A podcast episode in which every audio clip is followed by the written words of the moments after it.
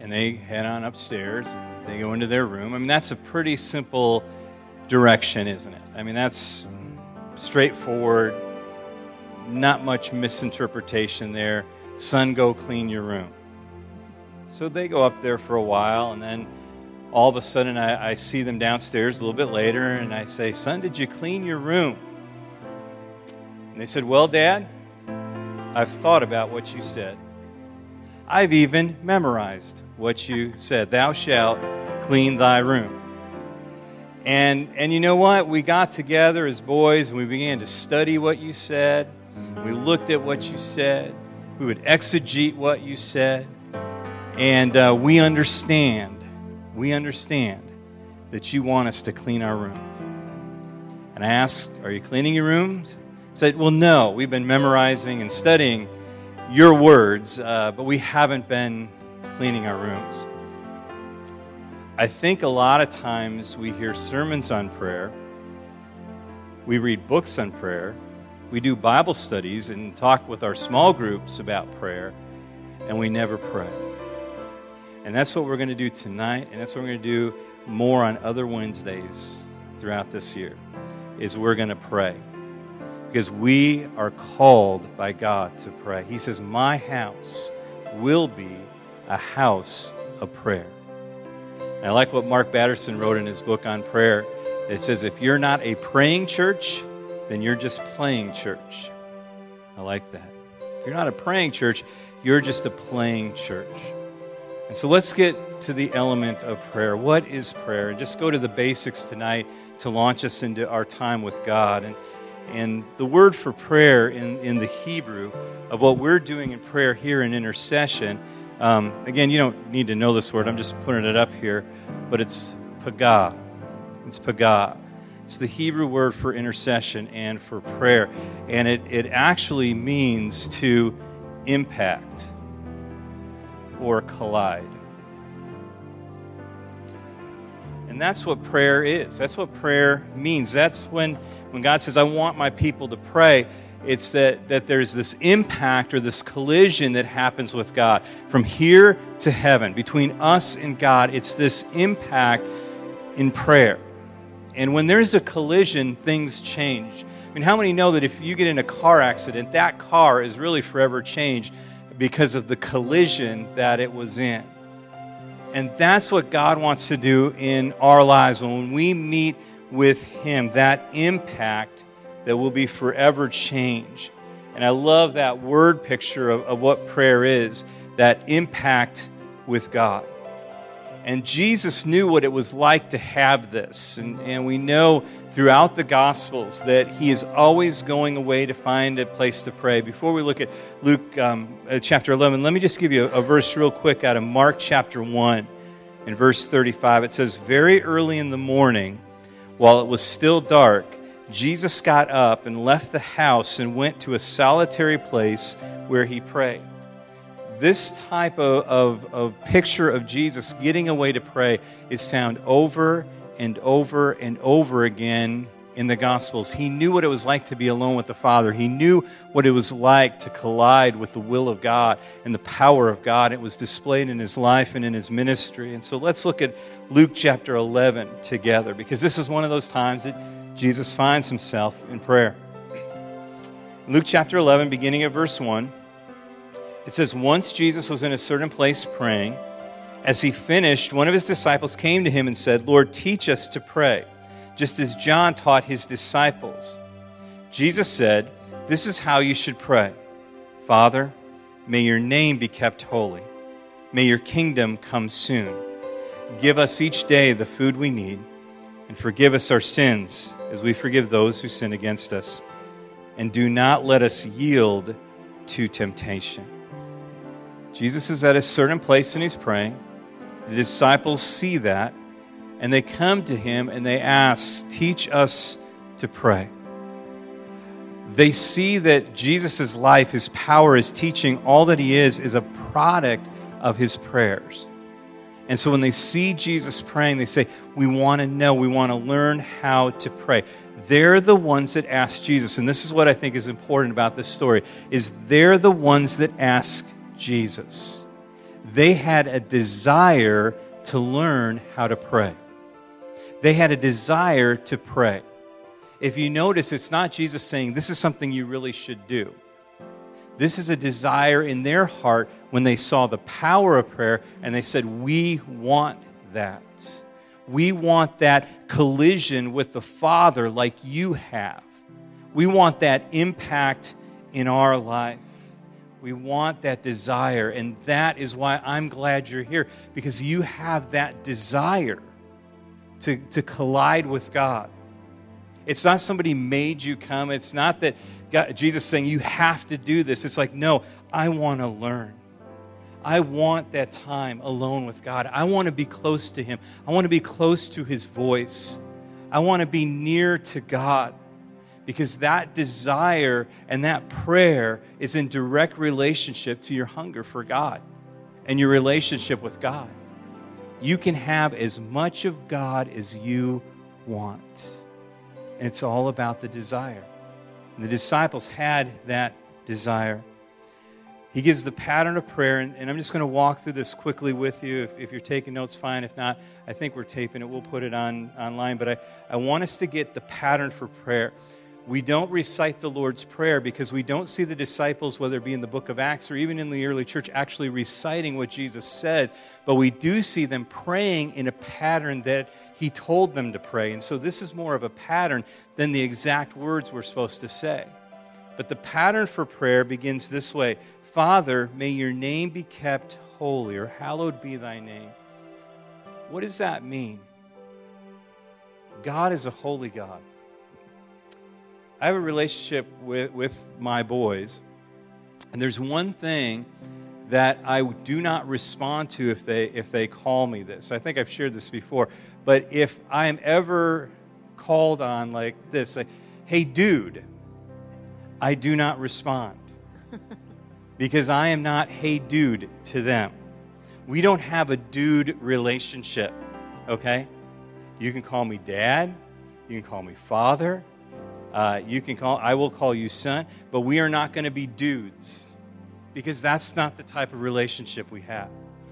Now, I'm an earthly father with kids. We're talking about the King of Kings and the Lord of Lords. That when mighty warrior angels see Jesus, they fall and hit the deck and begin to worship. He is a holy God. He is a powerful God. He is a good God. He is worthy of our worship. And there's something about keeping that in mind when we come to Him. And I'm not talking about that we can't be intimate with God in a relationship with Him. We can be as intimate as possible, but we cannot be flippant with God. We cannot be casual with God. We have to remember who He is and come in the fear of the Lord and in His mighty power. He says, the next part, may your kingdom come soon. This part of the prayer is probably what's so different than what we actually pray when we pray. A lot of us pray, God, help me with this, get me out of this, or some of us when it gets so bad, God, just take me home, you know, just get me out of here, get me out of this situation, get me out of whatever I'm going through. And it's not about God getting us out of here. It's about getting God to us. It's about His kingdom coming here. It's about praying that His kingdom, His will be done in the here and now, that His victory, that His power will be on display. And when we realize that when I pray, I should be praying that His kingdom come, I should get very bold and prophetic in my prayers, shouldn't I? Saying, God, you bring your kingdom, you establish your will, you do what you want to do, and pray big prayers to a big God and pray the kingdom and pray that the kingdom collides with our lives here on this earth. Jesus, your kingdom come. Your will be done. Give us each day the food that we need is the next one. And I was actually sharing with the pastor. I just flew in, just got back from a series of meetings I was at the first few days this week. And I was talking to a pastor, and they're going through a rough time financially as a church. And he said, so what are you guys doing? I said, I'm excited to get back for our prayer meeting. And he's like, oh, what are you talking about? I'm like, well, we're going to walk through the Lord's Prayer. And he said, you know what part of the Lord's Prayer I hate, which is interesting for a pastor to say. But he goes, you know what part of the prayer I hate? Is that part about giving us our daily bread. Give us what we need today. He goes, because I really want God to give me what I need for a long time, so I don't have to worry. But he also said, you know what, I know that if I had everything I needed, I wouldn't go to him very much. And Jesus is saying, come to me for what you need today. You know what Jesus wants? He wants to meet with you every day. He wants you to be persistent in your prayers. He wants you to come to him. And so I just encourage you to come to Jesus every day. Come to him and say, God, give me what I need, physically need today. Forgive us our sins as we forgive those who sin against us. Just keep some clean accounts. Keep that account clean with God. Keep that account clean with other people. Keep it wide open.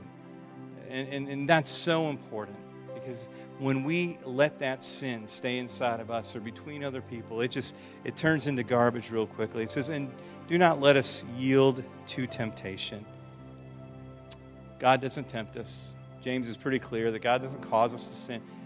What we're to pray is, God, protect me when I'm going through temptation. Protect me when I'm going through the most difficult times of my life.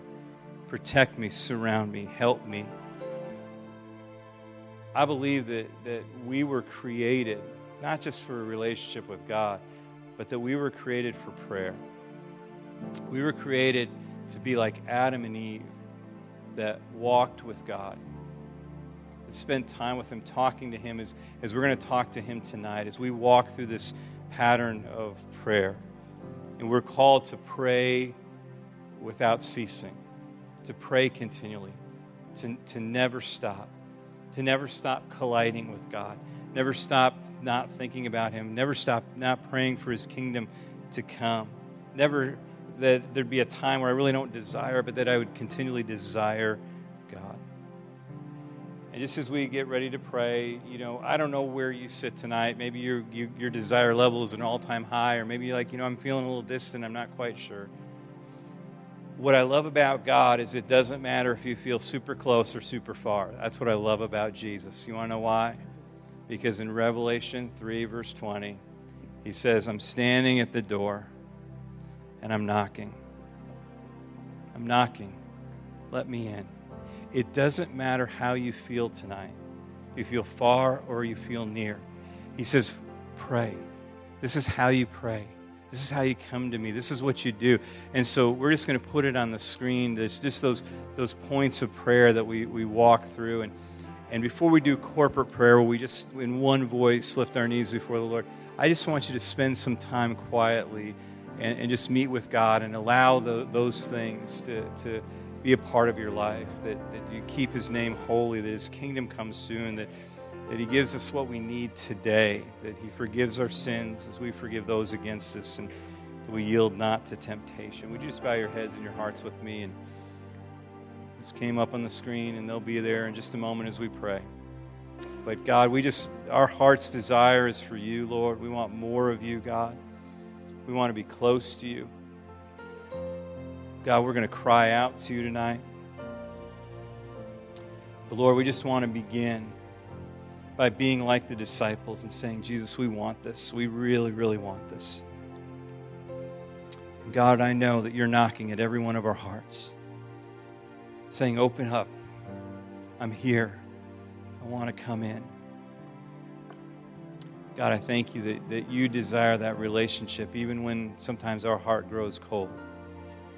And God, I pray that you begin to birth a desire for prayer in our lives personally, inside of our families, inside of our church, Lord. So much so that heaven collides with earth. God, that your heart collides with ours. And God, that we're never the same. We're just going to wait on you, Lord. We're going to pray for a while, God. We're going to follow your pattern. We love you, Jesus. As we pray tonight, I'm just going to, you can pray in your seat, you can move around or whatever, but I'm also going to just, as you're praying to an awesome and holy God, praying his kingdom come and praying for what you need today, if there's something that you want heaven and earth to collide over, I just want you to feel free to step out of your seat and write something on the board. Maybe it'll be a name. Maybe it'll just be a need. Maybe it'll be just something that you write on that board that you know. Or maybe it's your own name so that you, it's just, God, you know, I want to collide with you. And so I want you to know that that'll be there. And whatever's written on there, we'll continue as pastors and a staff to pray for that. We're going to believe for that. And so if there's something on your heart, you can just step up and write it on the board tonight. But let's just spend a few moments before we go to corporate prayer doing some personal prayer following Jesus' pattern for prayer.